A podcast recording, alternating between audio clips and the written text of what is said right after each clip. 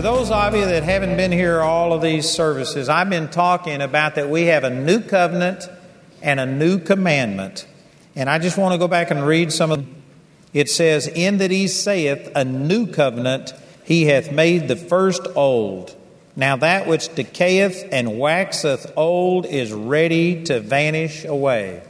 And this is talking about the old covenant. We are not supposed to relate to God the same as people did under the old covenant. And yet, in our religious system today, people basically uh, embrace the things that Moses said, the things that David said, the way they prayed, the way they begged God not to leave them, the way that they pleaded for cleansing and things, and it is totally different under the new covenant, and yet the average person does not make a distinction. They just run them all together, and because of that, we don't have a full revelation of what God has done for us in this new covenant. And then in John chapter 13 and in verse 34, this is another passage that I've used, and it says, Jesus is speaking, A new commandment I give unto you, that you love one another as I have loved you, that ye also love one another. I just got through with the Gospel Truth Seminar in Houston where I taught on this verse about loving as I have loved you. And I spent five sessions talking about that. I tell you, this is radical, and most people, they just skip over these words, but there's very few people that love the way that Jesus loved us. Jesus loved you whether you love him or not. Whether you ask forgiveness or not. Did you know God so loved the world? He died for the sins of the people who've rejected him. He died for Hitler just as much as he died for you. He paid for Hitler's sins. He took the murder of millions and millions of Jews into his own body and suffered the punishment for Hitler's sins. Now, that doesn't mean that Hitler's automatically saved because it says you're saved by grace. That's what God does through faith. You have to respond positively and receive it. And there's no indication that Hitler ever received that salvation. But Jesus died to forgive his sins just as much as he died to forgive us. He paid the price. Man, that is unbelievable. There's, you know, it says in Romans chapter 5 that there's a few people that might die for somebody who's close to them. There are some people that might die for a good person, but none of us would die for our enemy. Nobody would die for a person who hates us. And yet God commended his love toward us in that while we were yet sinners, Christ died for us. While we didn't care anything about him, he died for us. To love other people as Christ has loved us would turn most of our lives upside down, right side up. Most of us only love people that are worth loving. And uh, sad to say, we've been taught this about God that God only loves us when we're worth loving. And you know what? You can't give away something that you don't have. If you haven't received an unconditional love, then you can't turn around and love other people unconditionally. And this is the reason that we find so much strife and division among people is because they've never received an unconditional love. They, they just wind up reproducing the same conditional love that's been given unto them. We start out with our kids, and they come home and sing A, B, C, D, E, F, G, and they do this, and then they say, Tell me what you think of me. And you say, Oh, we're so proud of you. You're wonderful. When you do good, we heap praises on them and give them rewards, but let them come home with a D or an F. And you know what? To a degree, there's nothing wrong with this because the world system is based on performance. And you do need to teach kids that you've got to perform better than this if you expect to receive. But that is not the way that God is. God doesn't deal with you based on your performance, He is not rejecting you. And so there isn't a role model. We're trained from the time we're little tiny to think that we only get what we deserve. And I tell you, Christianity, the true gospel, isn't fair. It's not getting what you deserve. You get what Jesus deserved. Jesus purchased it for you. And if you can stand in who you are in Christ, then you can receive miracles completely separate from what you deserve. Thank you, Pastor Bobby Ray. There's not very many people that believe that. You know, when I tell people that we've seen people raised from the dead and miracles, people immediately become critical because they look at me and I'm not special and I don't have a halo around my head, and they, they see flaws and they think, I'm not sure God would use you like that. because they believe that God uses people because of some inherent goodness, because of some awesome thing on the inside of you, and that is not true. But most people believe this. I remember when I first went to Kathryn Kuhlman's meetings. Any of you ever go to Kathryn Kuhlman meeting? This is dating yourself. She's been dead for decades. But anyway, the first time I ever went to a Kathryn Kuhlman meeting, I'd heard about all of these miracles that took place, and I was going to check her out. And I was an usher, and so I, I got through with my ushering, and then I went, and the place was packed, and so I went and sat down on the floor right in front of the stage, and I could look, I could look her right in the face. And I wanted to check this lady out. And when she came out, if you ever saw Kathryn Kuhlman, she was weird. She was weird. You know, I'd never met anybody from England at that time. She wasn't from England, but she talked that way and she says, Me thinks. And I thought, Me thinks? Over in England, they don't call them migraine headaches, they call them migraine headaches. They just talk different. And she came out talking like that and say, Me thinks I hear angels. And she would flit out on the stage and I was looking at her and I thought, this lady is weird. but part of my responsibility, you had to get people out of wheelchairs and out of stretchers and put them into seats to keep the aisles clear, the fire codes. And there was this one woman who I talked to her, and she'd followed Kathryn Kuhlman around for six months or a year, and she was down to just skin and bones. I picked her up, and she wasn't she wasn't sixty pounds. I could put my hand around her thigh and she was just like a Holocaust victim with a skeleton with skin stretched over it. She was as close to dead as any person I'd ever seen. And I had to pick her up and put her in a chair. And when I was sitting down front watching Kathryn Kuhlman, this woman came running down the aisle, pushing her stretcher, healed.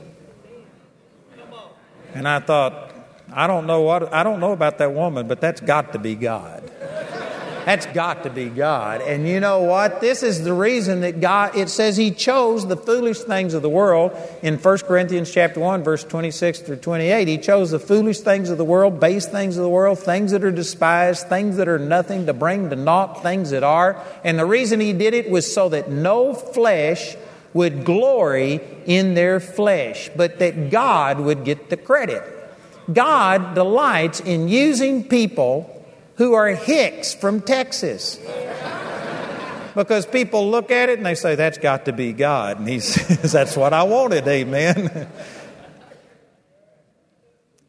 but we have turned it around to where somehow or another we think you've got to be good enough to earn God's favor. I'm telling you, some of the greatest miracles I've ever seen in my life, it was in spite of who I was, not because of who I was. And if you are going to consistently see God change people's lives, this is something you've got to learn that you've got to start putting your faith in Jesus and in His goodness and not in your goodness. And it is this misconception that God is only going to move in my life when I become worthy that hinders you. We've got a new covenant now that God moves because of what Jesus did. That's the reason you say, in the name of Jesus. That gives you access to everything that God is and has because of Jesus' goodness, not yours. And we have a new command. Instead of you keeping all of these commands and doing all of these things, He just tells you to love other people the way that He has loved you. Man, that is really, really simple. Look over in Romans chapter 1 and in verse 16, this is the Apostle Paul speaking, and he said, I am not ashamed of the gospel of Christ, for it, the gospel, is the power of God unto salvation to everyone that believeth, to the Jew first and also to the Greek. For therein, in the gospel, is the righteousness of God revealed from faith to faith, as it is written, the just shall live by faith. Did you know that most of that verse, those two verses, are lost on us because of, because of religious cliches? We use the term gospel today to refer to anything that has to do with religion, specifically Christian religion. And you will hear people stand up and preach, You're going to hell, repent or else, turn or burn. If you don't repent, you're going to burn in hell. And they'll just, and they'll say, That's a gospel. That's not the gospel. The word gospel means good news. There's no good news in that. Actually, I've actually studied this out and I read a commentary that said that the term the Greek word that was used for gospel was a word that existed before the Bible was written, but it was a superlative.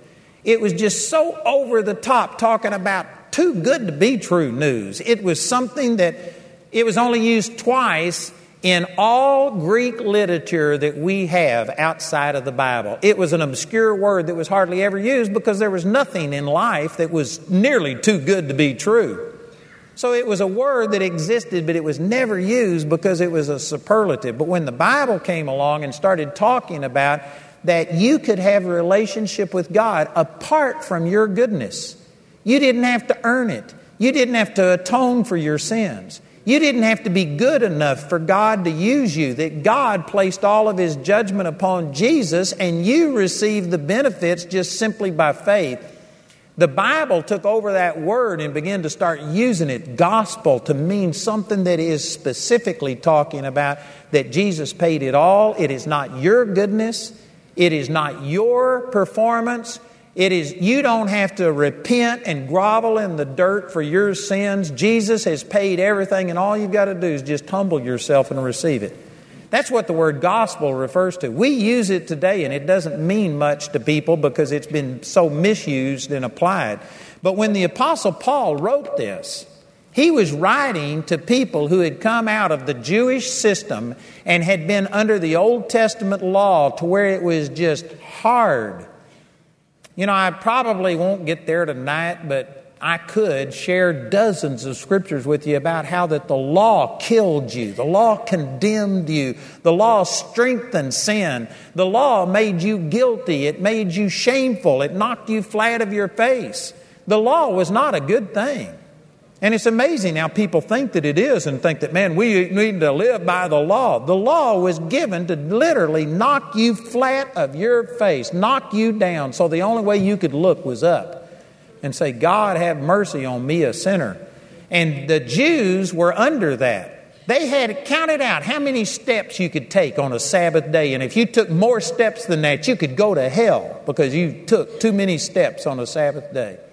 John the Baptist was raised by the Essenes, the people that wrote the Dead Sea Scrolls. And part of those Dead Sea Scrolls, part of their ritual was they considered it breaking the Sabbath to have a bowel movement on the Sabbath. And it was against their laws to have a bowel movement on the Sabbath. Some of you think, oh, you come on, be serious. That was it. If you go to Israel today, we were there, and did you know on the Sabbath they will not let a Jew tear off toilet paper? You have to have an Arab in the public toilets to give you toilet paper because you can't tear off toilet paper on the Sabbath. That's, a, that's work. It's still alive and well today. This is the way the people were, and that religious system just stunk. And it was all law. It was all. That's appropriate, isn't it? And uh, so, anyway, it's this religious system that killed Jesus. And Jesus came preaching that you know it's not the Sabbath wasn't made, man wasn't made for the Sabbath, but the Sabbath was made for man. And Jesus came and violated their religious traditions and their laws. Did you know that the Sabbath was one of the Ten Commandments? You shall remember the Sabbath day to keep it holy. And that was one of the Ten Commandments. And they thought that by Jesus uh, picking corn, his disciples gathering corn on the Sabbath day and rubbing it like this to get the husk off so that they could eat the, uh, I forgot what you call it, the germ or something inside.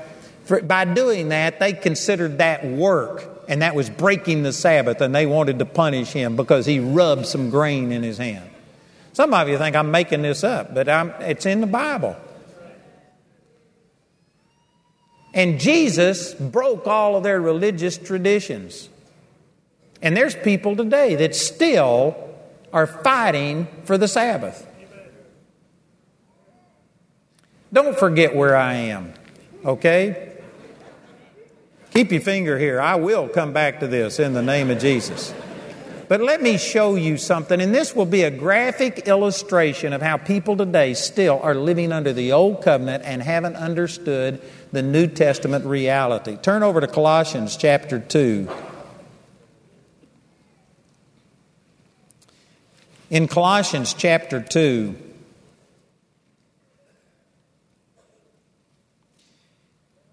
In verse 13, it says, And you, being dead in your sins and the uncircumcision of your flesh, hath he quickened together with him, having forgiven you all trespasses.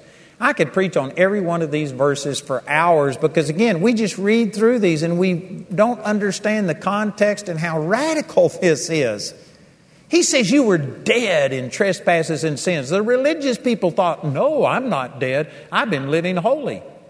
And man, I have a phylactery that I wear around my head. That was where they were commanded in Deuteronomy chapter 6 to keep the Word of God in front of your eyes day and night and meditate in it day and night. So the religious Jews literally put a strap around their head with a little container that held pieces of Scripture rolled up in it so that it dangled in front of their eyes, and they wore these phylacteries. And because of that, they thought they were holy. And they thought that because they wore a robe that had around it holiness unto the Lord and bells on the bottom, and they would pray three times a day, and they would hire people to come and blow a trumpet in front of them and let everybody know that, hey, I'm praying, look at me.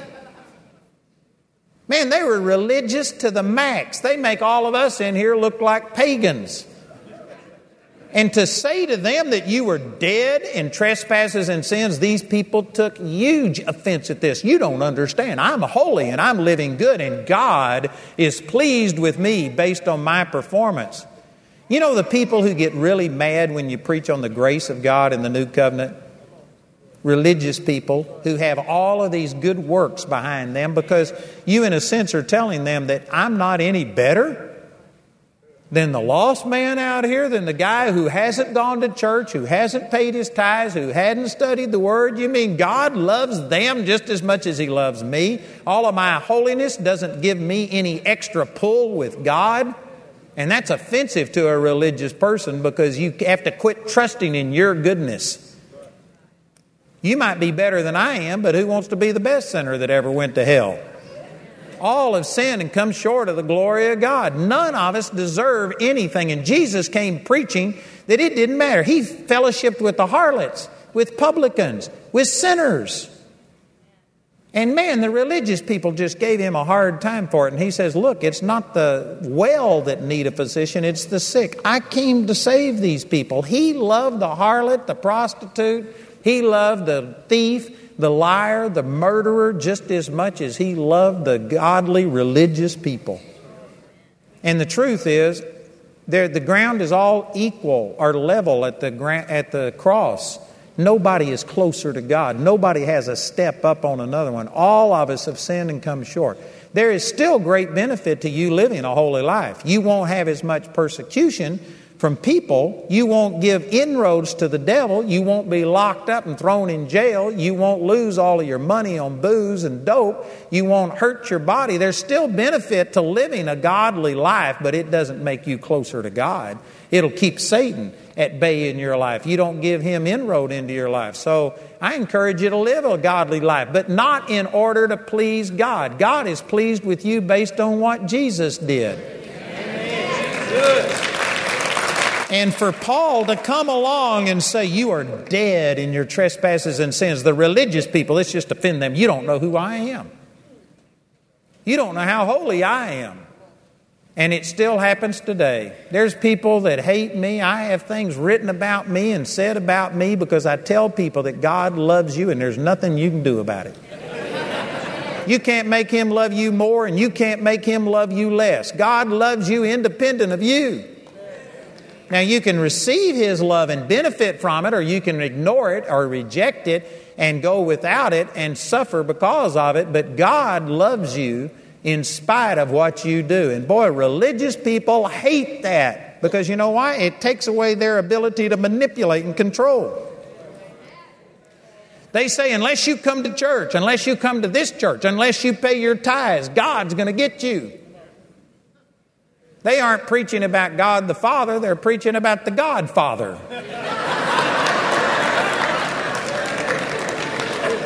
they say, God won't bless your business.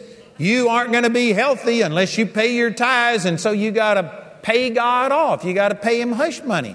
It's very similar to Guido that comes by and says, There's been a lot of arson in this place. A lot of people's businesses have been trashed. Windows are broken, but if you will pay me, I can protect you. And of course, Guido's the one that goes around burning everybody's place and breaking the windows, but he's getting hush money. And in a sense, that's the way that the body of Christ has been presented tithing, that you got to pay God off to keep him off of your case. That is not true. Somebody's, oh, Malachi chapter 3, verse 8 says, Where a man robbed God, but you've robbed me. Wherein have we robbed? In tithes and in offerings. And he says, You're cursed with the curse. I bet you most of you have heard this in your church. And yet Galatians 3:13 Christ redeemed me from the curse of the law.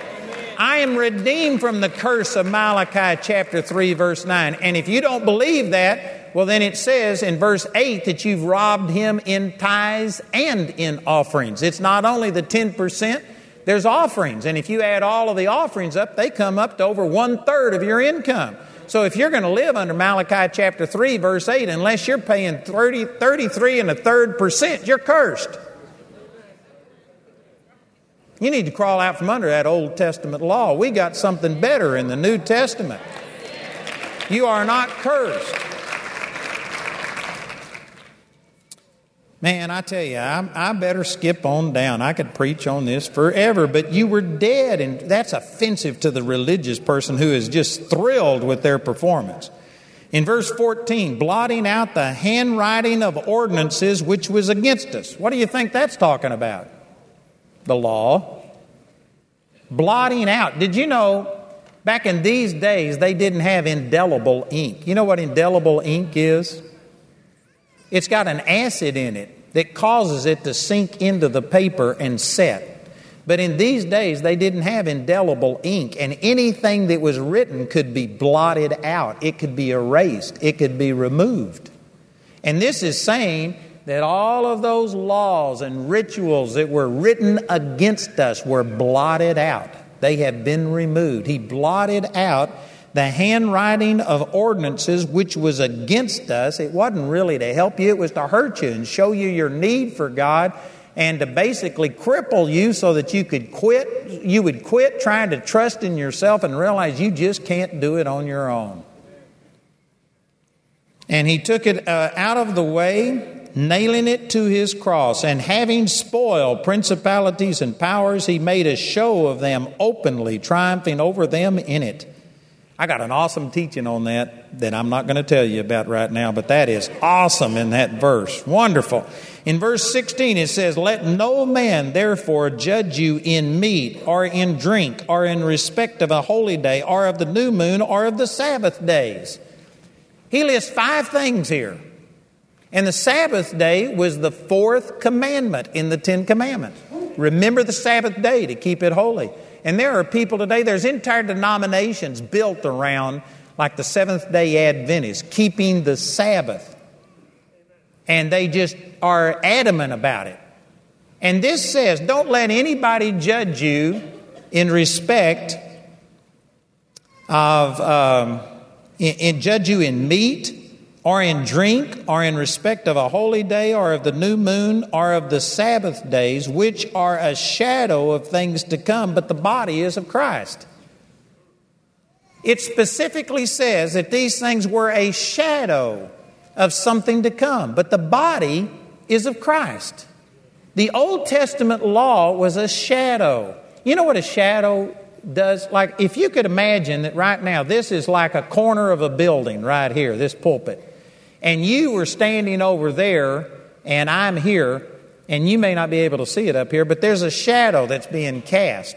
And if this was a tall building and you couldn't see me, my shadow would be really beneficial to you. It could tell you about whether I'm standing still or whether I'm moving towards you or whether I'm moving away from you. It could tell you if I'm jumping up and down, if I'm kneeling down. It could tell you if I was carrying something that I was going to hit you with or you know, you could gain a lot of information from my shadow if you can't see me. But if I walk around the corner of this building and now I'm in full sight, we would think you're absolutely crazy if you reached over to shake hands with my shadow or hug my shadow. A shadow is only good if you don't have the thing that is causing the shadow there in its reality. And so, before you have the reality, a shadow does a lot of good. But once the reality comes, forget the shadow and start dealing with the reality. And it says that these five things were only shadows. One of them is talking about don't let people judge you about meats. This is referring to in the Old Testament law, you couldn't eat things like shrimp like oysters. You couldn't eat any shellfish. You couldn't eat bacon. You couldn't eat any pork. Everything had to be kosher. Did you know that the church as a whole doesn't observe those things today? I ate bacon today. I had a second helping of bacon. I love bacon. There's nothing wrong with eating bacon. Most of you don't observe that. Most of you eat shrimp and lobster and different things like that that are considered unclean, and you would be defiled and unworthy if you were still living under the law. And we say, well, that's passed away. I agree.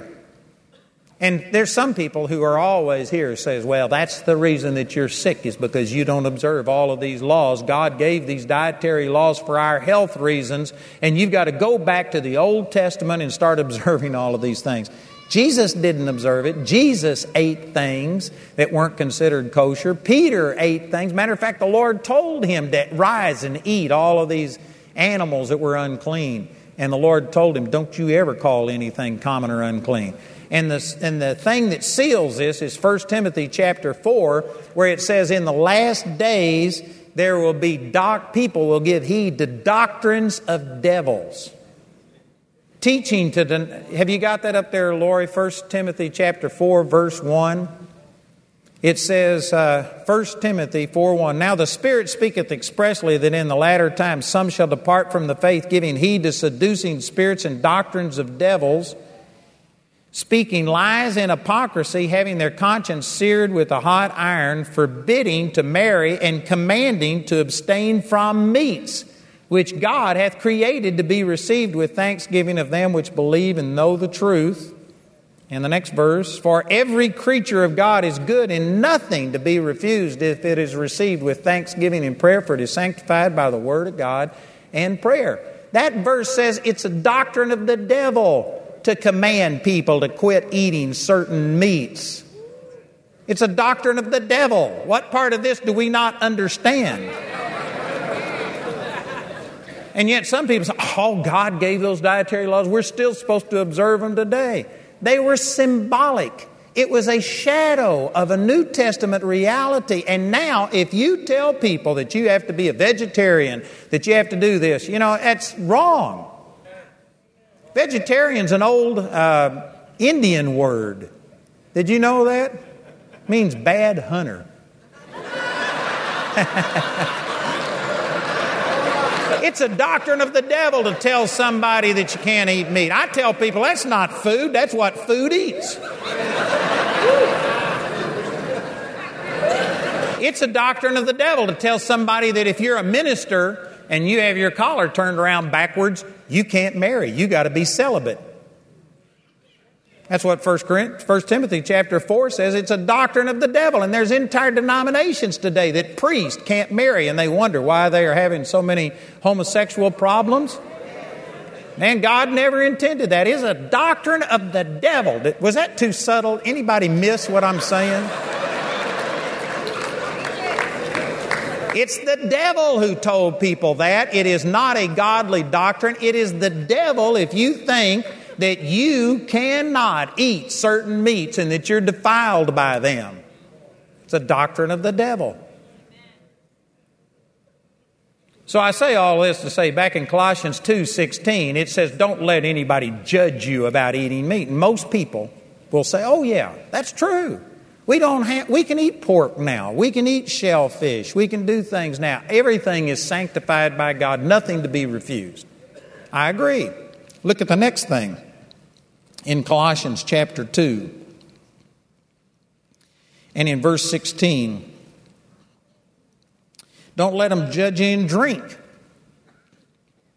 Did you know that there were certain things that you couldn't drink that were forbidden for you to drink? I bet you there's not 10 people in this whole auditorium that know what the Old Testament says about certain things that you couldn't drink. So apparently you don't believe you have to live by that. But there were certain things in the Bible that you were forbidden to drink, and most people don't even care about it. Well, you know, it's because it was only a shadow, it was a type of something to come. And now we aren't bound by those rules. I agree. The next thing it says, don't let anybody judge you in respect of a holy day.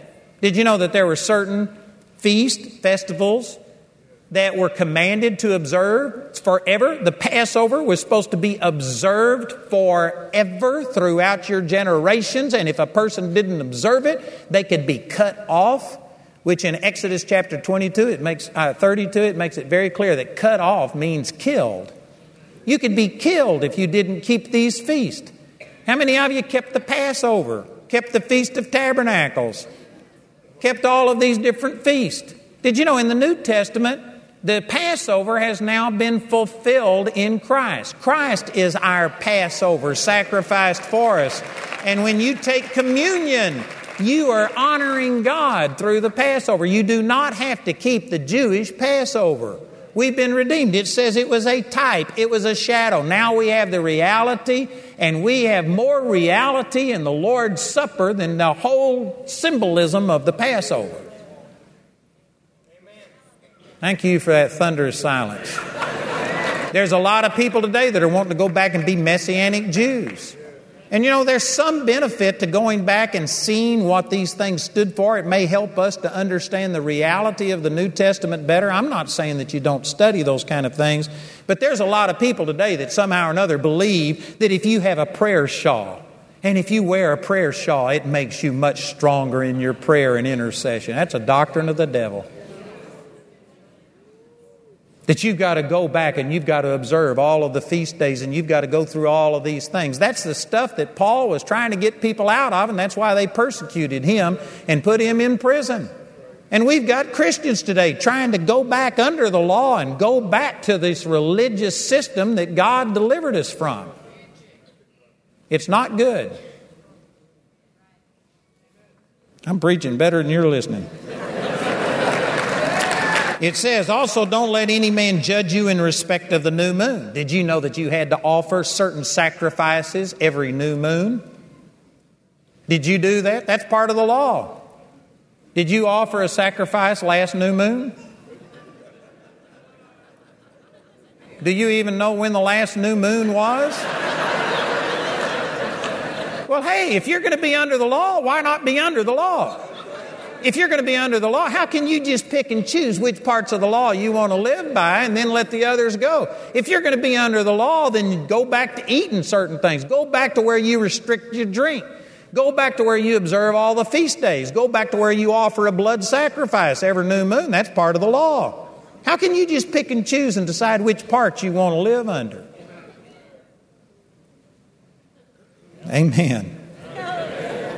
It says, the next thing, or of the Sabbath days. Now, isn't this unusual that the body of Christ as a whole does not observe the meat things? We don't observe the drink restrictions. We don't observe the holy days, the Passover, the Feast of Tabernacles, and all of this. We don't observe offering sacrifices on the new moon. But when it comes to the Sabbath, you still, that's still for us today. It says all of these were shadows of something that was to come, not the very essence of it. That we now have the reality of the Sabbath, and you do not have to observe a certain day. I know some people are going to choke over that, but turn over here to Hebrews chapter 4 And let me share some scriptures with you. It says in verse 3 For we which have believed do enter into rest, as he said, As I have sworn in my wrath, if they shall uh, enter into my rest, although the works were finished from the foundation of the world. This is real wordy in the King James, but it's just talking about that we are entering into this relationship with God that is called the rest and then he starts talking about the Lord taking a rest on the Sabbath day. It says he rested on the Sabbath day. And it says uh, that we do enter into a rest. And down here in verse 9, it says, There remaineth therefore a rest to the people of God. He that is entered into his rest, he also has ceased from his own works as God did from his. Let us labor, therefore, to enter into that rest. You know, this is using symbolism, and because of this, most people don't get it. But this is just saying that there is a relationship with God where you rest in what He has done and not in what you do. You are at peace. You aren't struggling. The burden isn't on your back to please God. Jesus pleased God, and all you have to do is just rest in Jesus and trust what He has done. And He compares it to a Sabbath rest. And here's what the Sabbath pictured it says Jesus, or God, rested on the Sabbath day. From Colossians, we know that it was Jesus that created everything. So Jesus or God rested on the seventh day from all of his works. When it says that he rested, does that mean that he was pooped? Does that mean that he had just created so many stars and universes and everything that if he created one more rock, he was going to pass out? He was tired and he had to rest. No, when it says that he rested, it doesn't mean that he was worn out. It means that he was through. It was complete. And it, was like a, a, lawyer will stand up and say, I rest my case. Is that because he's worn out? He's been talking all morning? No, it means that he's complete. He's, he's finished. He's, he's done everything. There's nothing left to say. So the defense rests, the prosecution rests. Or it's like a painter. When he gets through, he rests from his painting, not because that paintbrush was so heavy that he can't lift that paintbrush one more time. It's because his painting is complete. It's perfect. If he adds anything else to it, he's going to ruin it. This is the way that God rested from creation. And I could spend a lot of time on this. I wished I, I had the time to do it, but I encourage you to think about this and get the full revelation. But when God created things, He didn't just say, let there be trees, let there be cows, let there be fish. Let there be birds. If he would have said that, well, then when those things died, he would have had to create more of those. But every time God created something, He not only created the original creation, but He gave everything in creation the ability to procreate. He said, Let there be grass whose seed is in itself. Let the earth bring forth trees whose seed is in itself. He told the animals, Be fruitful and multiply. He told us, Be fruitful and multiply and replenish the earth. By God saying those things, He made it so complete that God has never created another person. He's never created another animal. He's never created another tree, another blade of grass. God created creation in a way that it can procreate, it can continue the creation because He created it so perfect. He anticipated everything. And when he created Adam and Eve, did you know that there was a reason that he created mankind on the sixth day and towards the end of the sixth day? In the first part of the sixth day, he created the animals that creep on the earth. And it was the latter part of the sixth day that he created mankind. In Genesis chapter 1, you can see this. It's significant because if he would have created man on the first day of creation, did you know that he didn't create the dry land until the third day? Man would have had to have dog paddle for three days before there was any land to stand on. And then he created all of the trees and the mountains and everything, and man would have been dodging these trees as they came up and stuff. It wasn't ready for him. And when God created man, He had already created all of the trees and all of the fruit. He didn't create the trees that were little tiny seeds and they had to grow up. He created them full grown with fruit on them and seeds in them. And When man was created, he didn't have to wait for seven years for fruit to be produced. It was already produced. The climate was perfect. There was dry land for him to stand on. He already had created oxygen. He created enough oxygen in the beginning to last. Now, we've got over 7 billion people on the planet, and there's no shortage of oxygen. Did you know that there was enough oxygen for over 7 billion people when Adam and Eve were here? He created such an abundance this is why I'm against all this stuff on global warming and everything, is because that is under a concept, a paradigm that mankind is so powerful that we can do all this. God has anticipated anything that man will ever do, and He created this earth, and it is going to sustain us, and the Bible makes it clear that it is not global warming or something else that's going to end us. It's going to be Him bringing his wrath and judgment on this present age, and it's not going to end through some of these other things. It's an unscriptural, unbiblical uh, concept. So God anticipated everything, and when Adam and Eve were created, it was perfect for them. They didn't have to go plant a tree, they didn't have to wait for the fruit to grow, they didn't have to wait for something to happen. They just reached out and took, you know, a banana and said, Thank you. Everything was done. In a sense, you could say that the moment God created Adam and Eve, He rested because it was complete. And man entered into that rest where everything was provided, everything was done, and they just reached out and received it. And then God rested, and man entered into that rest. And this is what the Sabbath was a picture of. All of the people of the earth were working six days, or excuse me, seven days out of the week, working from daylight until dark as hard as they could, trying to overcome the curse and produce. And here comes the Jews, God's people, and they take one day out of seven off. Did you know that the world would look at that and think, you can't prosper? because you aren't working as much as we are. And yet the Jews prospered more than the people who worked seven days out of the week. How could that be? Because they were resting in God, they were trusting God and honoring Him and following His instructions. And because of that, God blessed them more than the people who were working harder. It wasn't just their effort that produced it, it was their trust in God, and God multiplied their work because they were resting in Him. That's what the Sabbath pictured. And if anybody missed that, you can turn over to Leviticus chapter 25, and in Leviticus 25, you were not only commanded to take one day out of seven off, you were commanded to take one year out of every seven off, and you couldn't sow any crops, and you couldn't go out and gather crops that grew naturally. You had to leave all of the stuff that grew for the poor of the land and for the beast of the field, and you couldn't eat anything. You couldn't work or do anything during that seventh year. Now, if you missed the one day out of every week, you couldn't miss one year out of seven off. How were you going to live? And around Leviticus 25, I forget the exact verse, 20 something, it says, If the people shall say, What will we eat in the seventh year?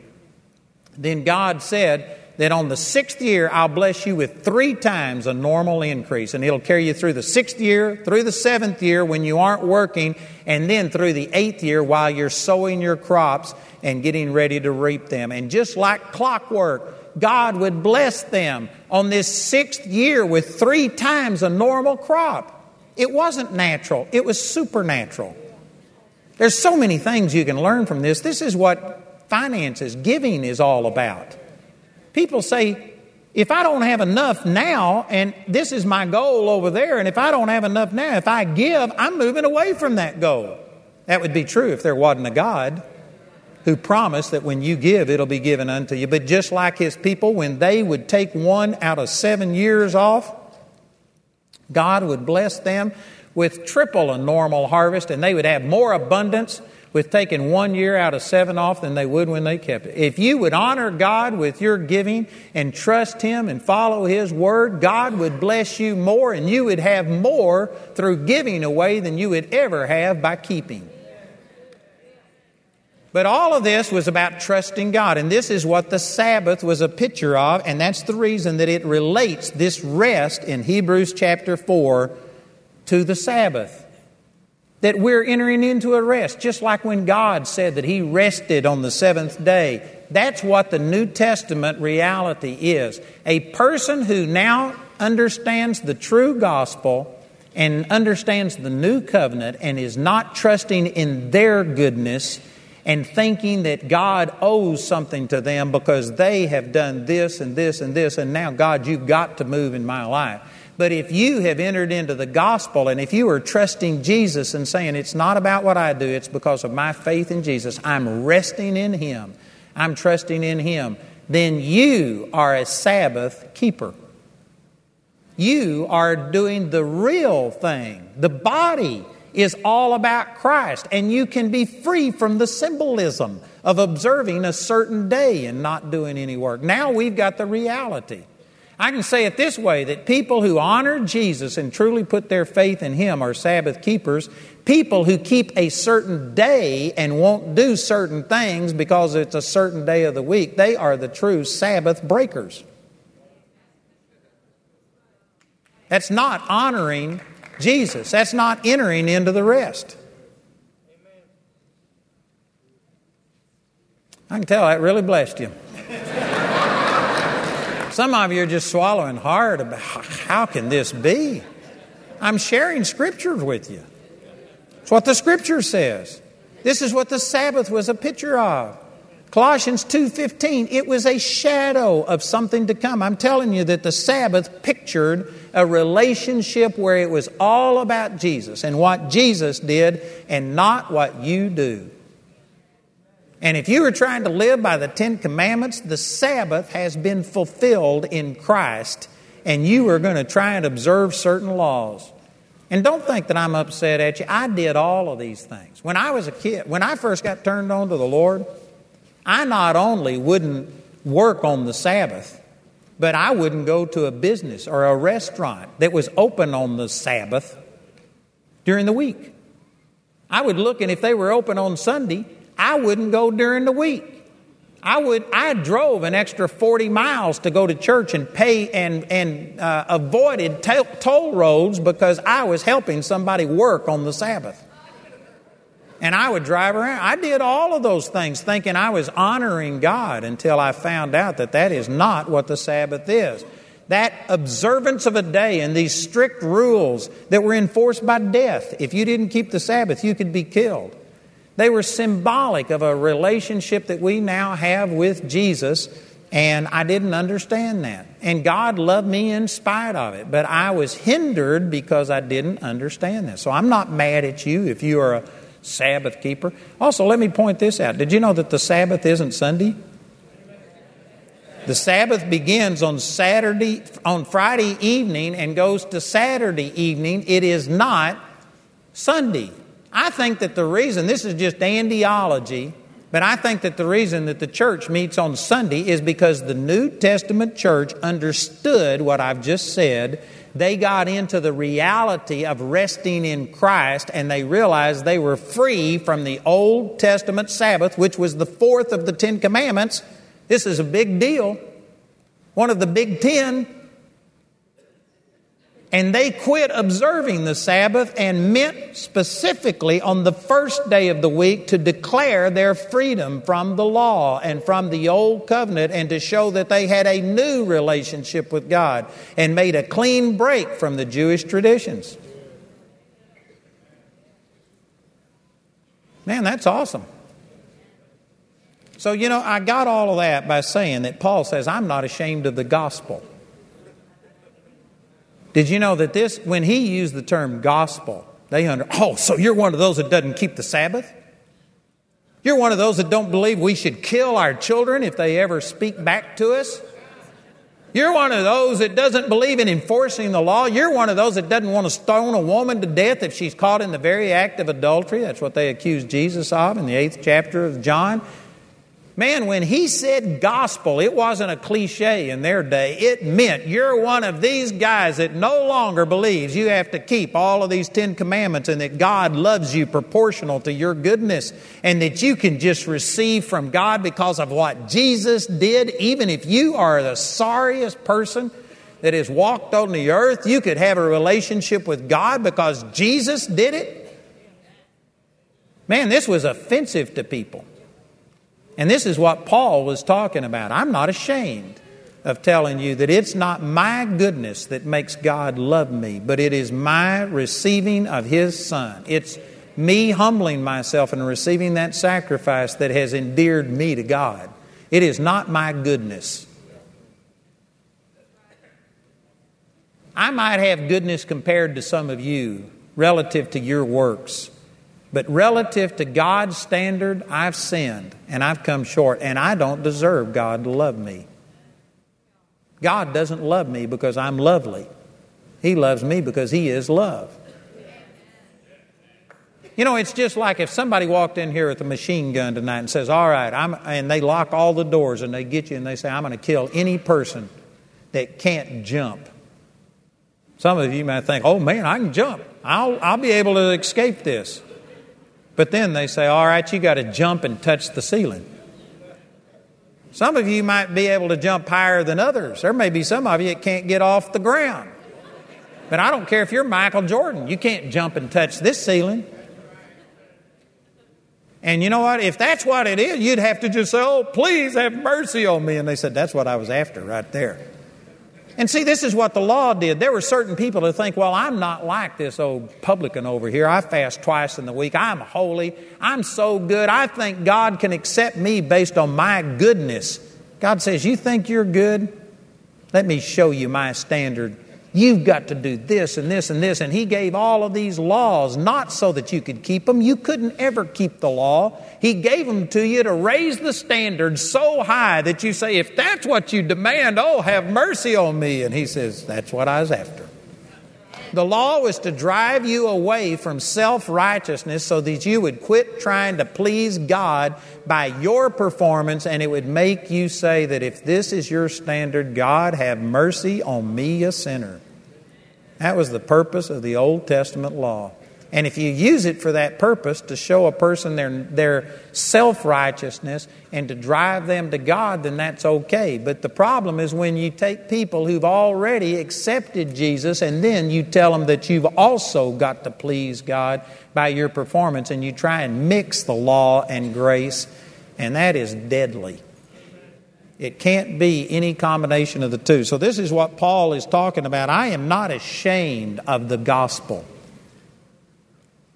Boy, a radical statement. Did you know most people today are ashamed of the gospel? First of all, most people today don't know what the word gospel really means. But if they do understand the grace of God, they're ashamed of it because they're afraid that people are going to criticize them for saying that, you know, it's not your goodness, it's not your holiness, and you will be criticized. I've had lots of people say some terrible things about me because I talk about the goodness of God and that God loves you in spite of who you are. And the religious people just hate that. And he says, I'm not ashamed of that because it is the power of God.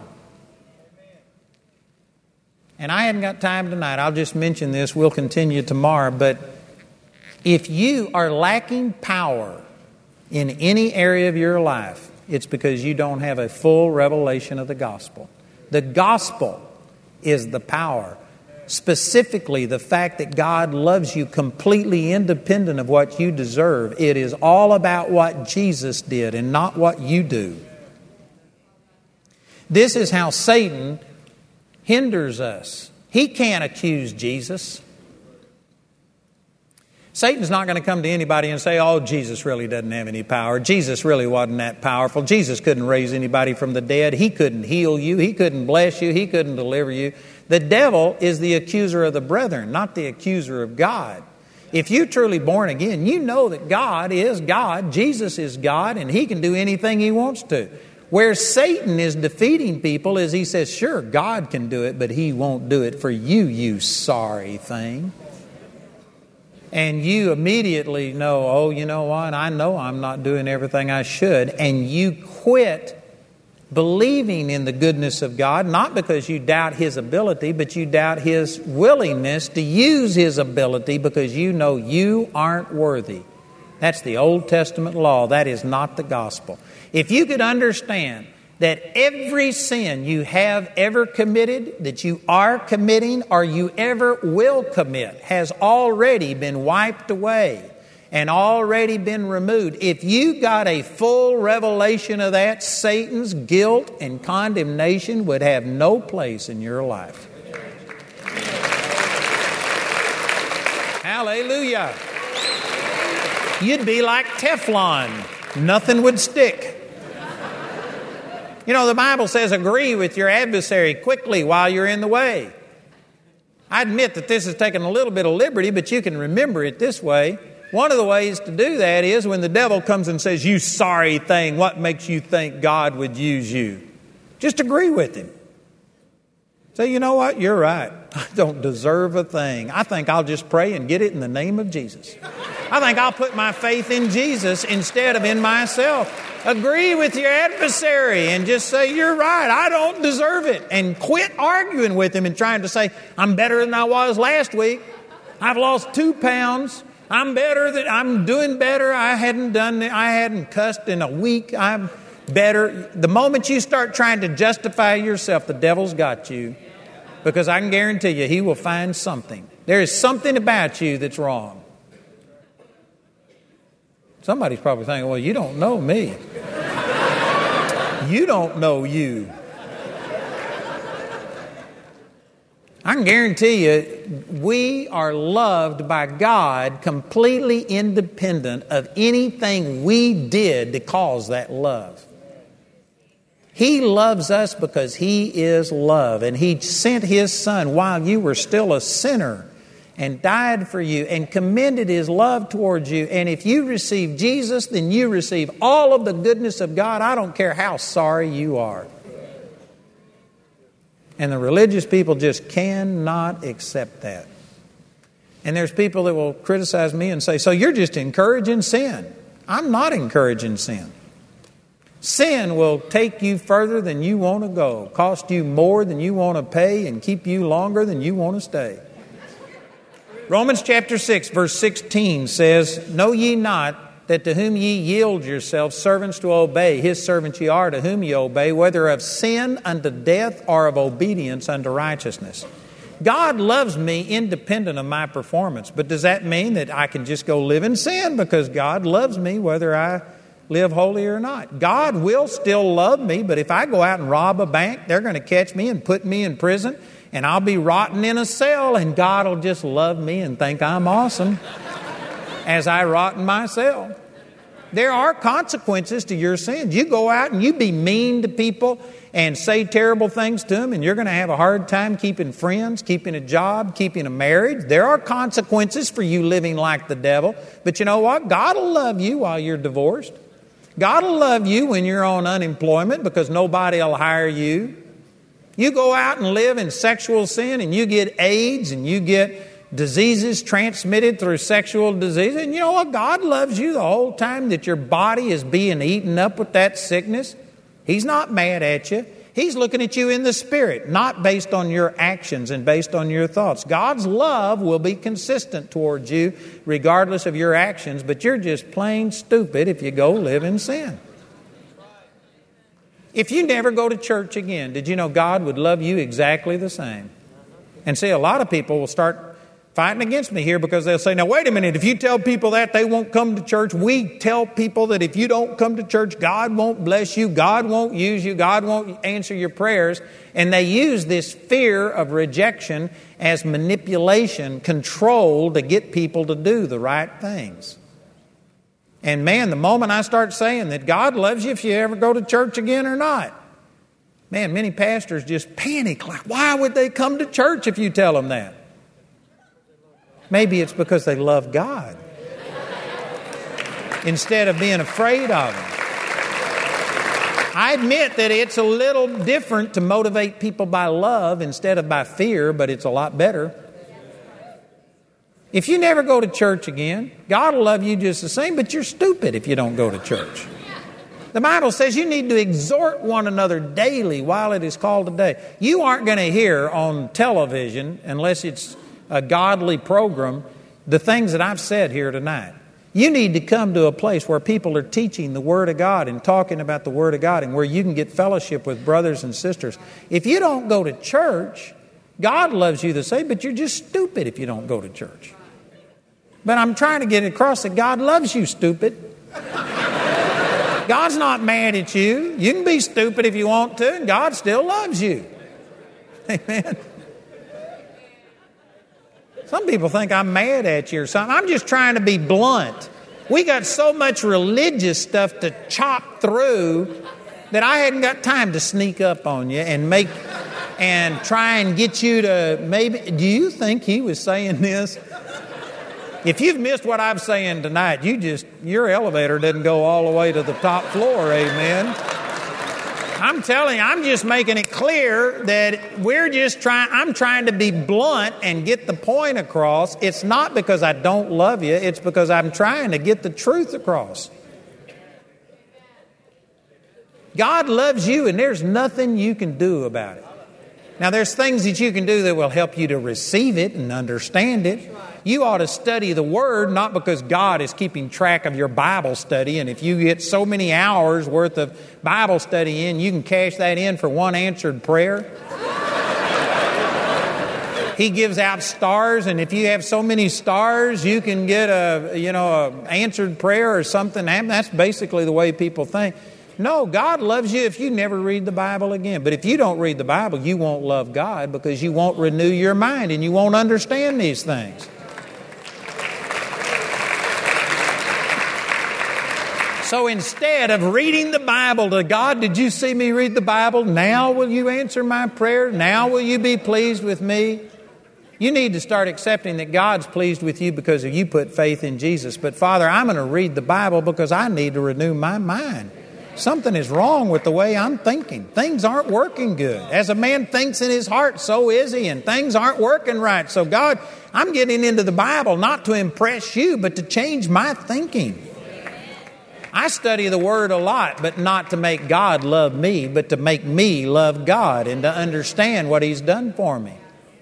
I pray a lot, but I don't pray because God, I have to pray for God to be accepted with me. I pray because I love God. And man, I enjoy visiting with God. Just like that song that Jill sang, my favorite thing to do is to spend my time with you. Man, it's awesome. I love God and spend time with Him because I love Him, not because I'm trying to get Him to love me. I go to church because church is good for me and I get challenged and I hear things that build me up and I like to hear other people besides me talk about the Word of God. And so I go because it helps me, but God loves me whether I go to church or not. Amen. Somebody's thinking, man, if you You take away this motivation of fear from people, and they're just going to go live like the devil. You know, there's some people that will because they never really loved God in the first place, and it was only fear that was making them do the right thing. But you know what? God looks beyond your actions and He looks at your heart. And if you were doing the right thing with the wrong heart, God wasn't pleased with it in the first place. I had a friend of mine in Chicago preach and he was preaching along these lines, and he says, You don't go to hell for smoking. He says, You'll smell like you've been there, but you don't go to hell for smoking. He says, God loves you if you smoke or don't smoke. And when he took the stigma off and said that God loves you, guess what? The next week, half of the deacons were standing out in front of the church smoking. and some of the people who were critical came to him and said, Pastor, see what you did? See what's happening now? They're smoking. And he says, Go out there and take a survey and ask them how many started smoking since I preached that message. And did you know there wasn't a single one that started smoking? They had already been smoking. They were just hiding it and being hypocrites about it. Now they were no longer under condemnation. They got it out in the open, and that's the first step to getting free is getting rid of that guilt and condemnation. You aren't going to make people sin through preaching on grace. But what you will do, you'll free them from condemnation. And if condemnation is the only reason, if they didn't love God, and if the whole time they wanted to be an adulterer, if the whole time they wanted to lie and steal, then you know what? They might go out and do some of those things because now they don't have the fear that is dominating them. But you won't make anybody who really loved God quit loving God by preaching on grace. You won't make people go live in sin. Preaching on grace doesn't set you free to sin, it sets you free from sin, from the guilt and the condemnation. And it allows you to enter into a relationship with God where you start experiencing His joy and His peace, and you love that so much that you just want to live for Him. You know what? It's better living for God than living in sin. The way of the transgressor is hard. I don't understand why people are so drawn towards, you know, like getting drunk. Why would you want to get drunk and then the next day puke your guts out and lose all of this money? I just don't see the logic in it. Why would you want to do dope and get high that is going to cause you to do stupid things and hurt your body and cost you money and be a stigma and, and destroy relationships and on and on and on? It's crazy. I tell you what, when you start telling people about the love of God, people can get high on Jesus. They can drown their problems in Jesus. They don't have to take some pill.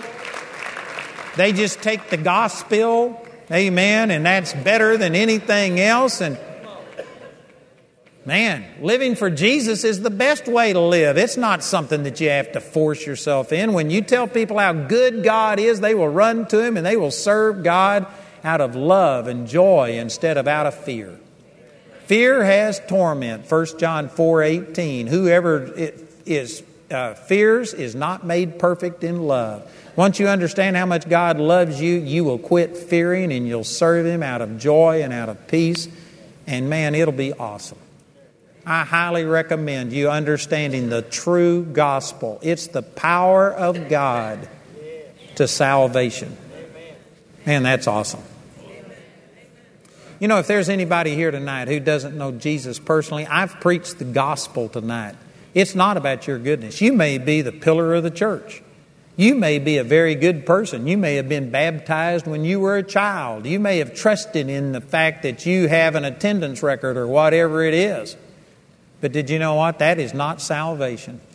Salvation is accepting what Jesus did for you. And, and your goodness doesn't make you any closer to God than the rapist, the murderer.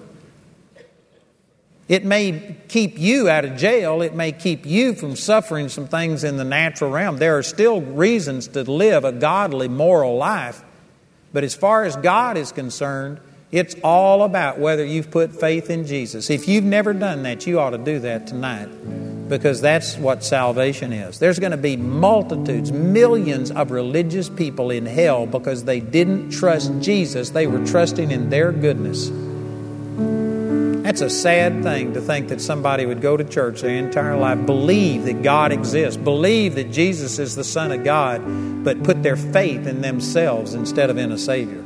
And there's going to be millions of Christians do that because we have not heard the true gospel. If you haven't done that tonight, you ought to receive Jesus and put your faith into Him. And then once you get born again, you need the baptism of the Holy Spirit and speaking in tongues, one of the gifts of the Spirit that the Holy Spirit gives. We've had, what was it, 190 people that have come forth in two meetings to receive the baptism of the Holy Spirit.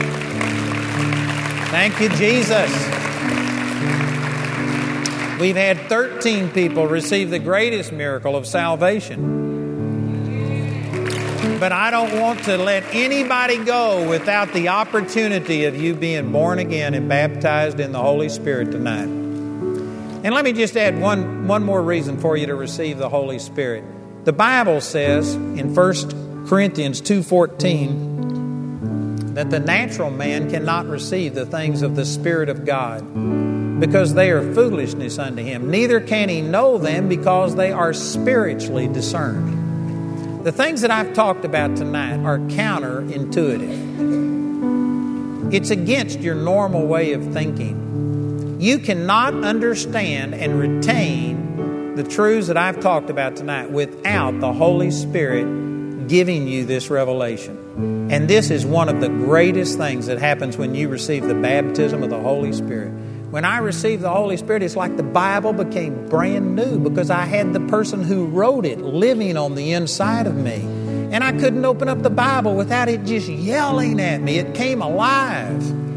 If you don't have the baptism of the Holy Spirit and this gift of speaking in tongues, you are going to struggle, struggle, struggle trying to understand and retain what I've talked about tonight. The best thing you can do is receive this baptism of the Holy Spirit, and when you do, it'll just make the Word of God come alive, and you can begin to start comprehending these things.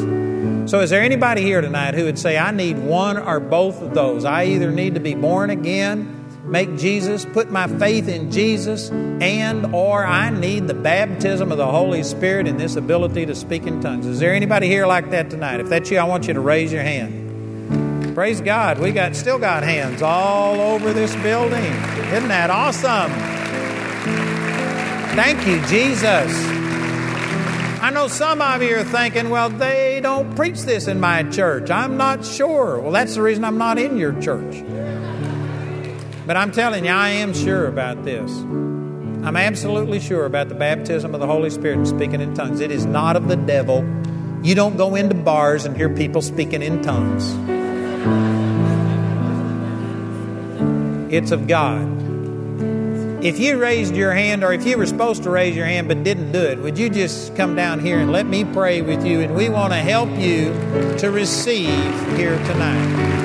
Come forward right now and let us pray with you and help you to receive. Thank you, Jesus.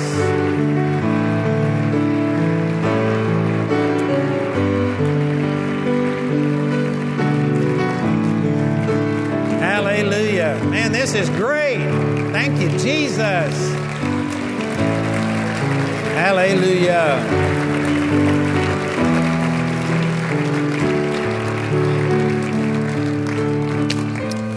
Awesome, awesome, awesome. I believe that this is going to change your life. You know, the baptism of the Holy Spirit changed my life more outwardly than being born again. Now, being born again is the most important thing, but as far as outwardly, your ability to manifest the power of God, the baptism of the Holy Spirit will change you more than anything else. Jesus said, You receive power after the Holy Spirit has come upon you. And I tell you, this is going to make a huge, huge difference in your life. Before I can pray with you to receive the baptism of the Holy Spirit, you first of all have to be born again. You have to make sure that your faith is in Jesus and not in yourself for your salvation. You have to have a Savior. And I've explained this quite a bit tonight, so I won't spend a lot of time on it. But is there anybody down here who hasn't done that or you aren't sure whether you've done it? I need to pray with you first and make sure that your faith is totally in Jesus because the Bible says Jesus is the one that gives the Holy Spirit. You can't receive the gift until you receive the giver. Is there anybody who needs to pray with me and just make sure that Jesus is your personal Savior, that you've put faith in Him? Anybody, if that's you, right here's one. Anybody else? Here's another one right here. Anybody else? Here's another one. And another one. You know, it's amazing to me. It's amazing to me how it takes people time to think about this. Because you either are or you are not born again. You aren't in the process of being born again. And the Bible says that when you pass from death unto life, you have a witness in yourself and you know that you've passed from death unto life. So this ought to be something that is really clear Either you have had an experience and you know that you are born again and that you've been changed at your heart level, or you don't know that. Maybe you want it, maybe you desire it, but if you don't know it, then you need to pray and make sure that you have been born again and that Jesus is your Lord. Anybody else who hasn't raised your hand that you want to get in on this? Here's one right here. Anybody else? Praise God. So that's, I think, five people. What I'm going to do here's is he raising his hand for salvation? Amen. How old are you? Did you know I was eight when I got born again and I got saved? Amen. I believe you're getting saved tonight. Isn't that good? Awesome. So here's six people. What I want to do, I'm going to lead you in a prayer that is consistent with Romans 10 9, it says, If you shall confess with your mouth the Lord Jesus and believe in your heart that God raised him from the dead, you shall be saved. He's already paid for your sins. You don't have to pay for them. He's done it. It's now. Will you make him your Lord? Will you accept it? Will you put your faith in him? You've got to you got to say this with belief in your heart. The next verse says, For with the heart man believes. It can't just be mouthing the words, you have to mean it. But if you really are willing to turn your life over and say, Jesus, I make you my Lord, I trust you, not my goodness, but your goodness. If you're willing to do that, you can be totally changed on the inside and become a brand new person. Isn't that awesome? Man, that is awesome. So here's what I'm going to do I'm going to lead you in a prayer, and I'm going to ask you to pray this prayer after me. And I'd like to ask everybody to pray with us so that they won't feel like we're listening to them. And if you will say these words, you don't have to say these exact words, but this is just a sample prayer of things that you need to do. And if you will pray this and mean it in your heart, you'll be born again right now on the spot. You'll be forgiven of all sins, become a brand new person on the inside. Isn't that awesome? Praise God. Let's just say this say, Father, I'm sorry for my sin. I believe Jesus died to forgive my sin. And I receive that forgiveness. Jesus, I make you my Lord. I believe that you now live in me. I am saved. I am forgiven in the name of Jesus. Amen. You believe that? Do you believe that? Awesome. Awesome. Praise God. You know, if you prayed that prayer and believe it, then you became a brand new person. On the outside, you're still a man or you're still a woman, but you know what? In your heart, you are completely brand new. The Bible says you're a new creature that never existed. And the rest of the Christian life is changing your thinking so that it can line up with what's happened in your spirit. And that's what the Word of God does is help you. And so according to the scripture, it says that now every person who's prayed that prayer, which is every person up here now, according to the scripture, that says that you are the temple of the Holy Spirit. And that's really important because that means that this is what God made you for. These that just prayed this prayer, you in your spirit were created right now to be a dwelling place for the Holy Spirit. This is what God made you for. So you don't have to wonder about will He come? This is what you were created for. God wants you to have the Holy Spirit more than you want to have Him. So you don't have to beg God. Some people believe you got to just pray and bawl and squall and cry. All you got to do is open up the door to this temple just a little bit and give him freedom to come in. He won't force himself upon you. He, you have to invite him in. So, what we're going to do, I'm going to lead you in a prayer, and we're just going to real simply invite the Holy Spirit to come dwell on the inside of you and give you his power. And then I'm going to ask our prayer ministers to come up here and lay hands on you. They're going to stand behind you because the Bible says that when you lay hands on people that the Holy Spirit can be released into them. So these are people that all have the baptism of the Holy Spirit and speak in tongues and they're going to come up and after I pray for you, they're going to lay hands on you and release the Holy Spirit. And at that time when they lay hands on you, I want you to quit asking for the Holy Spirit and believe that God did what he promised he would do. He said in Luke 11 13, If you, being evil, know how to give good gifts unto your children, how much more will the Heavenly Father give the Holy Spirit to those who ask?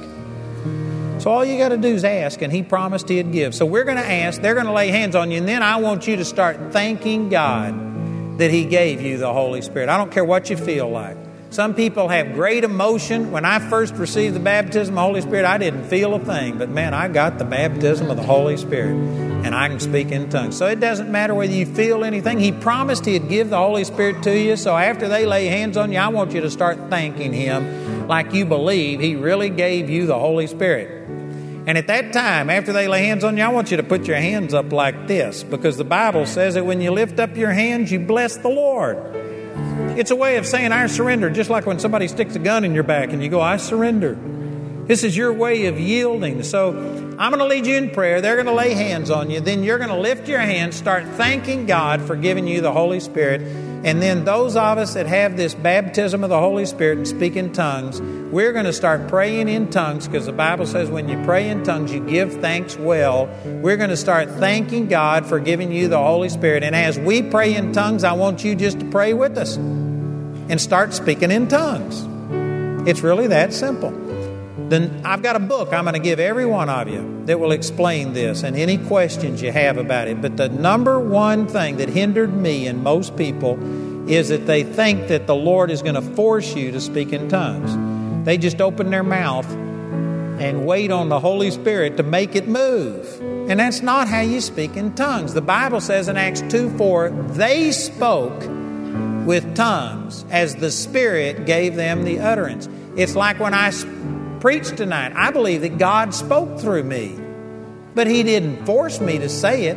I thought of the words. It was me talking under the inspiration of the Holy Spirit. That's the way speaking in tongues is. You have to make sounds. You have to, by faith, begin to start putting forth syllables that you don't understand what they are and just believe that the Holy Spirit is inspiring it and after you get over the newness of it, He will confirm to you that it's inspired and led by the Holy Spirit, and it'll be a powerful, powerful experience. But that's what you've got to do. You can't talk in tongues with your mouth closed. You're going to have to open your mouth and make a sound. Amen? Are you all ready to do that? The Bible says believers will speak with new tongues. I want you to say, I'm a believer, and I will speak in tongues. Father, I thank you for all of these and thank you that they are now born again, that we are the temple of the Holy Spirit, that you created us to fill with your power. So we open up our hearts right now. And we welcome the Holy Spirit to come into these temples. Holy Spirit, we want you to live in us and give us this gift of speaking in tongues and all of the other gifts. We want your power in our life, that it's no longer us living, but it's you we want the ability to have spiritual understanding and for you to reveal the truths of the Word of God to us. So we open up our lives and Holy Spirit, come and dwell in us right now in Jesus' name. We lay hands on you and say, Receive the Holy Spirit in the mighty name of Jesus. We loose this power into you right now. And Holy Spirit, we believe that you flow right through us through our hands into these people, and that right now the power of the Holy Spirit comes within every single person. Thank you, Father, for giving us the Holy Spirit. Now, I want you to lift those hands and go to thanking God that He gave you the Holy Spirit. Talk out loud. Thank you, Jesus, for giving me the Holy Spirit. Thank you that I am God possessed. Thank you that your power is now flowing in me and I'm getting supernatural revelation, spiritual revelation. And now, those of you that know how to pray in tongues, let's pray in tongues. And as we speak in tongues, you speak with us. Just begin to start speaking right now in the name of Jesus. You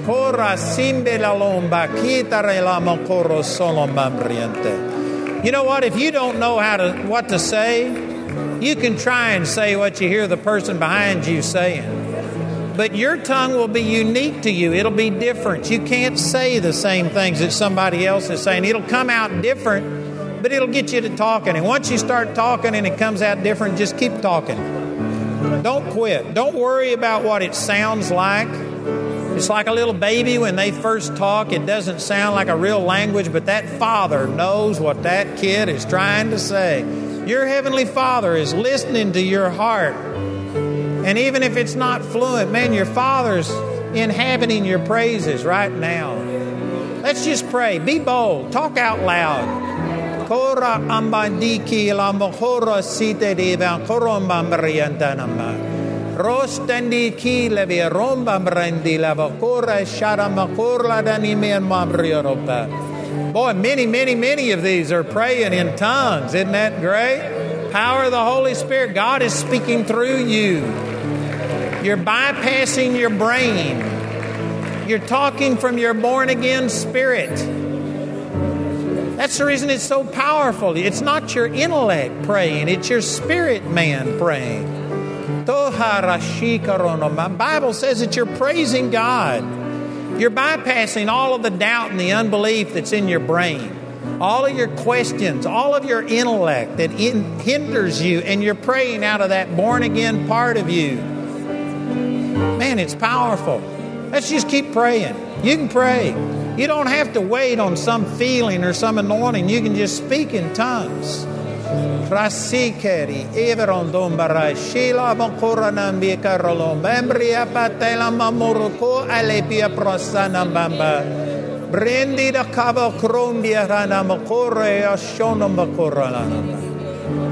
Thank you, Jesus.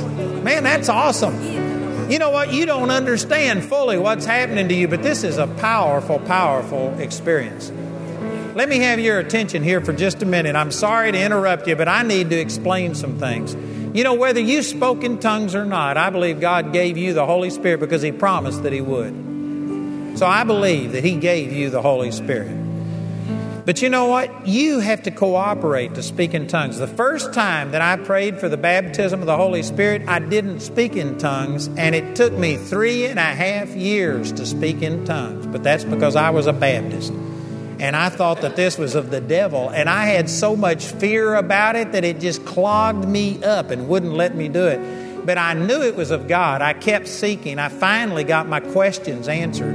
And I've written a book about this. I've written a book about what true salvation is. So, for those of you who prayed to make Jesus your personal Lord, tonight. It'll explain that, what true salvation is, and it also explains the baptism of the Holy Spirit and all of the problems that I had speaking in tongues. I don't think anybody ever struggled with speaking in tongues more than I had. So I've had thousands of people read this book and speak in tongues after reading it. So I want to give this book to every one of you because you need to understand what's happening. Plus, you need to understand what's going on when you speak in tongues. It's more than something you do just to prove that you got the Holy Spirit. It's a tool that it's just like flipping a switch that turns on the power of God on the inside of you. It is really important, but it won't work that way unless you understand it. So, this book will explain it completely, and I'd like to give every one of you a free copy of this because this could be the greatest experience you've had outside of being born again. Amen? It's really, really important. Thank you, Jesus. So, this is Robert right here in the aisle. He's the one that's got his Bible up, waving it. And we've got a room just right across the hall where we've got these books and people that want to minister to you. So if you would follow him for just a moment, we want to give you a book. And if you have any questions about any of this, there's people there that will answer your questions and help you. So please take just a moment to go get it. We always have somebody that feels they don't need the book, but you know what? You need it. It'll help you. So please take advantage of it. So, if we could, let's just have all of these people that came forward for the baptism to just follow Robert over there. He's going to give you this book. There's people over there that will pray with you if you need prayer. If you have questions, they'll answer your questions. If any of you struggle to speak in tongues, they will help you to do that. And they'll explain things to you, and it'll be a blessing. Thank you, Jesus. Awesome. You know, like I was saying tonight out of uh, Romans 1:16, the gospel is the power of God if you've really understood, if you were tracking with me tonight, and if you if you understood what I was talking about, some of you now could see the power of God released in you because you no longer are short circuiting it by thinking about, Am I worthy? But you would just put your faith totally in Jesus and you could see miracles happen. So that's what all of these people are. These are our prayer ministers. These are people that have been through a training with Ashley and Carlie Ashley and Carlie have seen their daughter basically raised from the dead, have seen blind eyes open, great miracles, and they've trained all of these people how to do this and how to pray. And these people are qualified to lay hands on you and agree with you. And if you have had your faith quickened, if you have something that you need prayer for, I want to ask you to come right now and let one of our prayer ministers just agree with you. And we're going to capitalize on this word that's been sown and we're going to see miracles happen. So if you want something, come forward right now. We've got people standing at the aisles. The purpose of this is to direct you towards a prayer minister so that you won't all go to one side. Please cooperate with them. And if you want prayer for anything, just come forward right now and let someone lay hands on you and pray with you and help you to receive from God a prayer of agreement. This is awesome. I'm going to dismiss the others in just a little bit. We, I do pray with these as they do it, and I often call out healings. We saw, we called out a lot of healings last night and saw a lot of people instantly healed. And so you're welcome to stay and pray with us, but if you need to go, you're free to go. Remember that we have the three services that we've already had already duplicated on DVD and CDs. They're already duplicated, they're available out there, and please take advantage of them. I tell you, you aren't going to hear this taught very many times, and you need to get hold of this and go over and over it and also share this with other people. Also, we've got other kinds of materials. Remember that tomorrow we're going to be back at 10 in the morning and then 6 o'clock tomorrow night. It's not starting at 7, it starts at 6 tomorrow night so that my crew can have an extra hour's sleep. And so uh, we'll be back at 6 o'clock tomorrow night. Praise God. Thanks for coming. If you have to go, you're welcome to go, but we're going to stay and pray. You're welcome to stay with us, and we believe God's going to do miracles for all of these people. Hallelujah. Thank you, Jesus.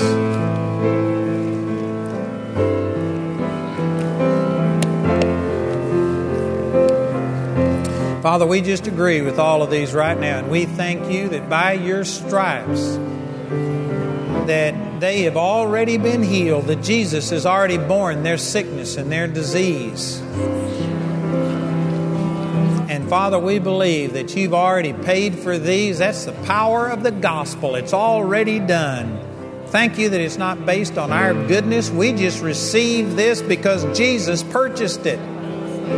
We reject feelings of unworthiness, sin consciousness that would make us think that we are unworthy. Father, we agree with our adversary that we don't deserve this, but we receive it through what Jesus did. In Christ, we deserve it.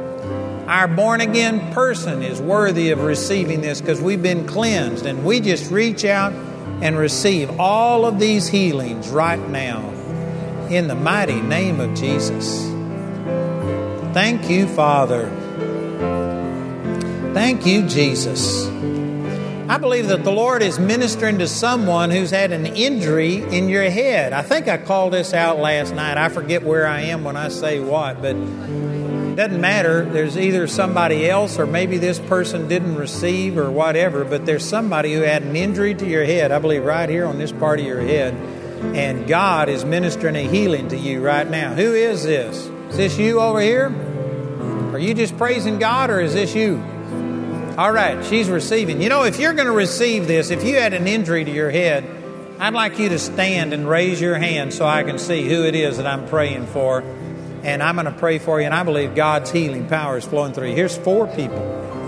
Thank you, Jesus. Five, six people. Father, I release this healing power right now, and whatever this injury is to their head, in the name of Jesus, I just release your power.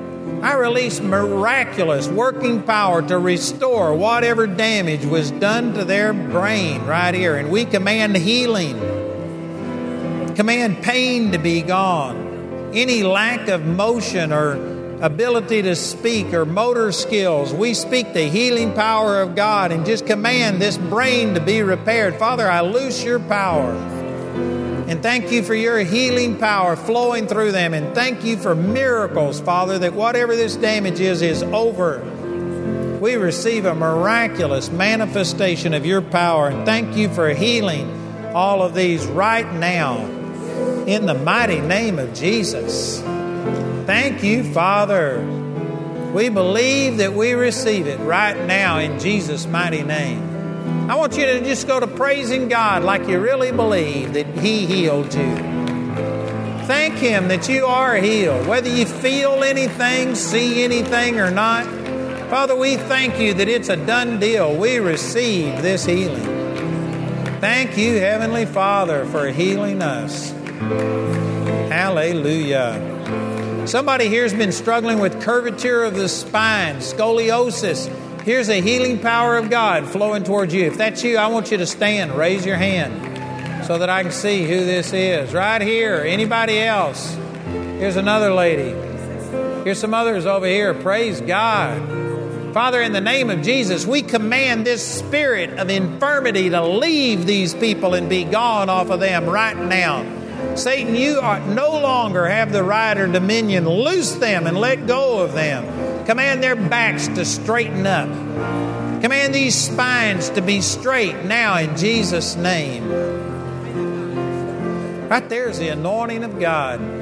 Some of you have had to have your pants at different um, lengths because your spine was so out of line that it threw one hip other up higher than the other. You're going to have to go get your clothes altered to where they're normal from now on. Amen. God's healing that.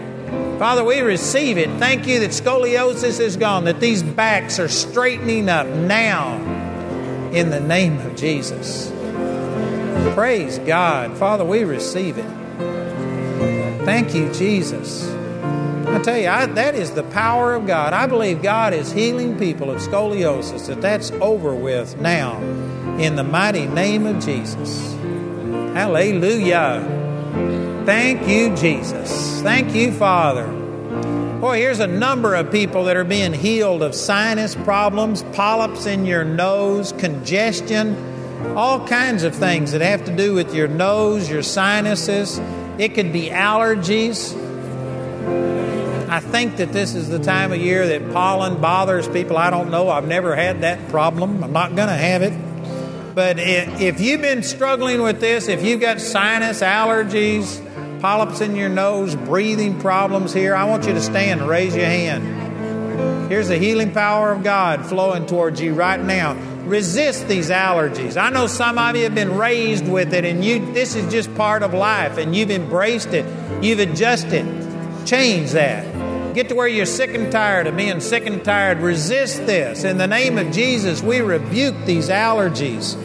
We command them to get off of you now in Jesus' name. Satan, you loose us and let us go. We command that sickness to be gone. Command these sinuses to open up. Command polyps to be healed, for those things to disappear now, for allergies to be gone. Father, we receive your supernatural healing power flowing through our bodies right now.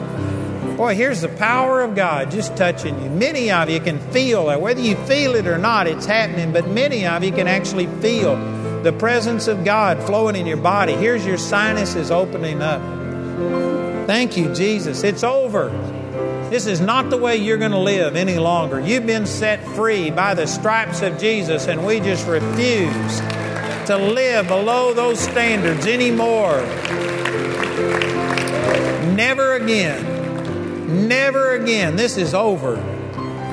Never again. Father, we thank you. We receive these healings. And thank you, Father.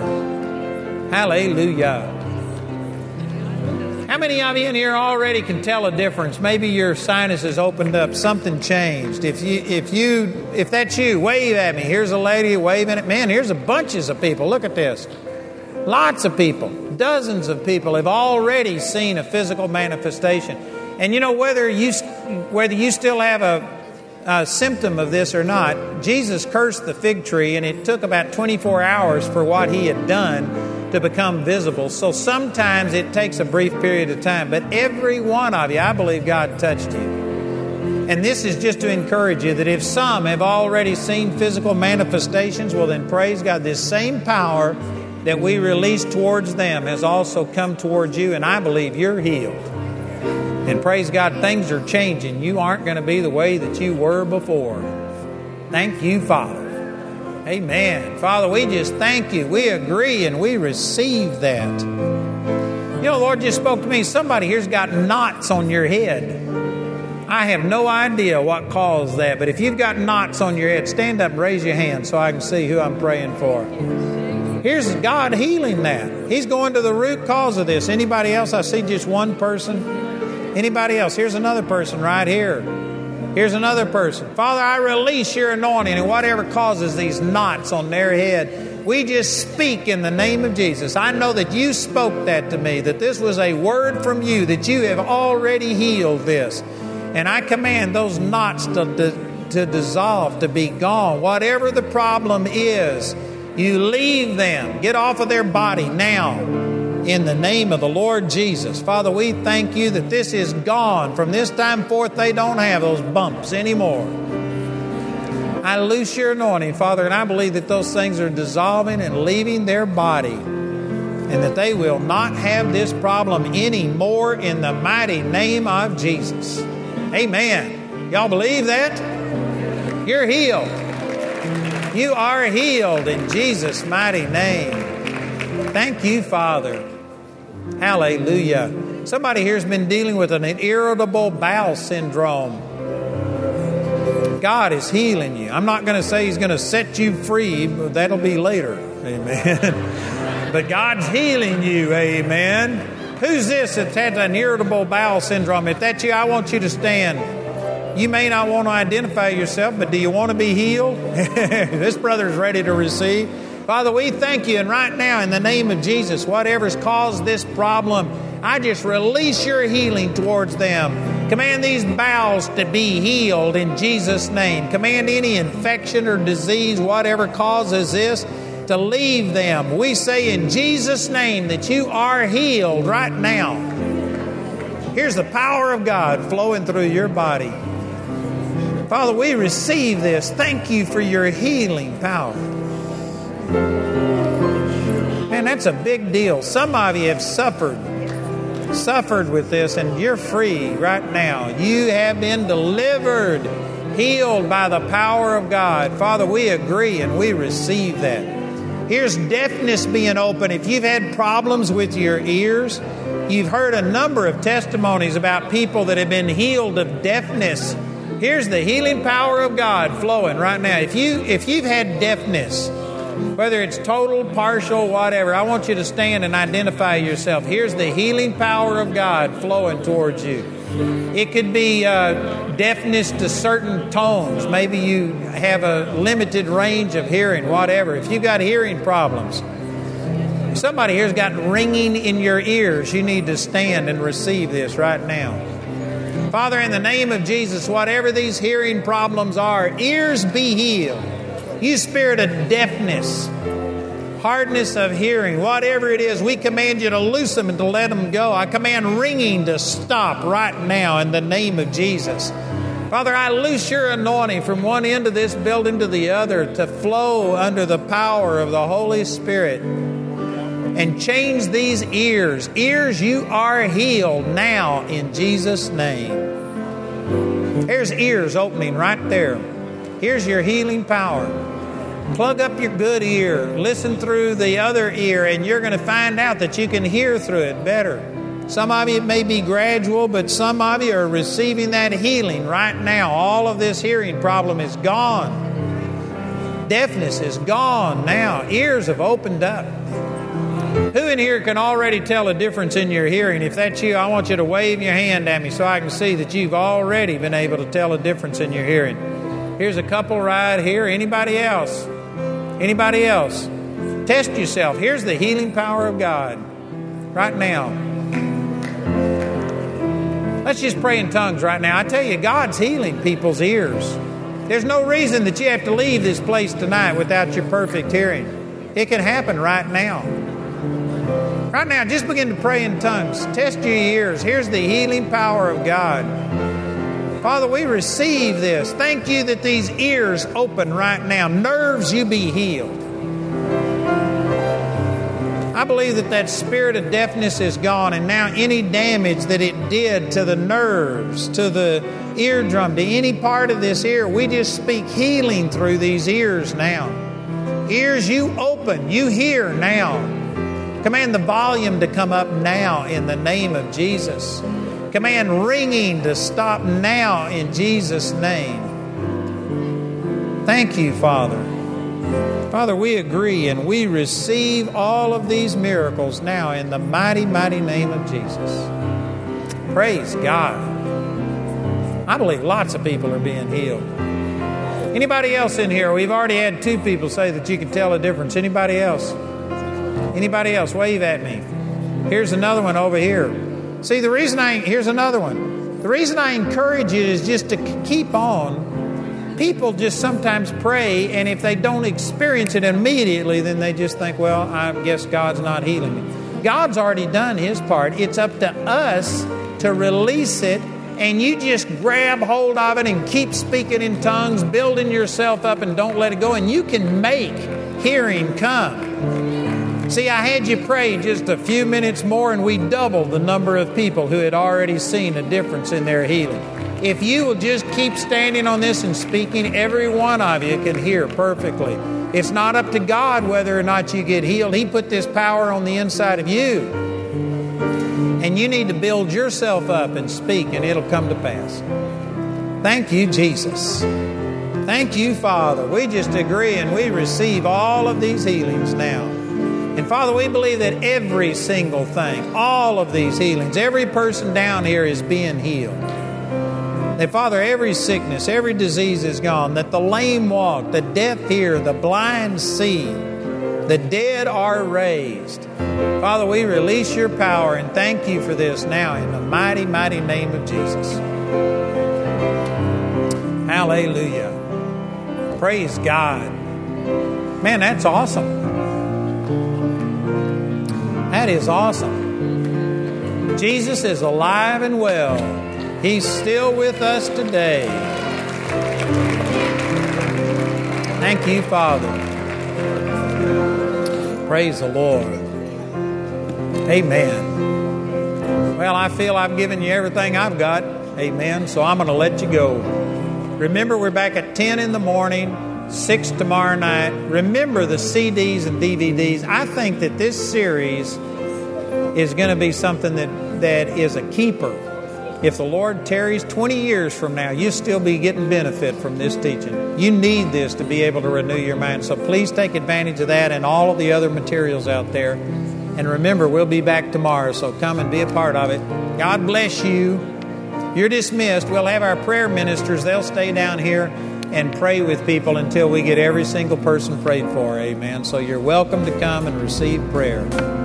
Amen.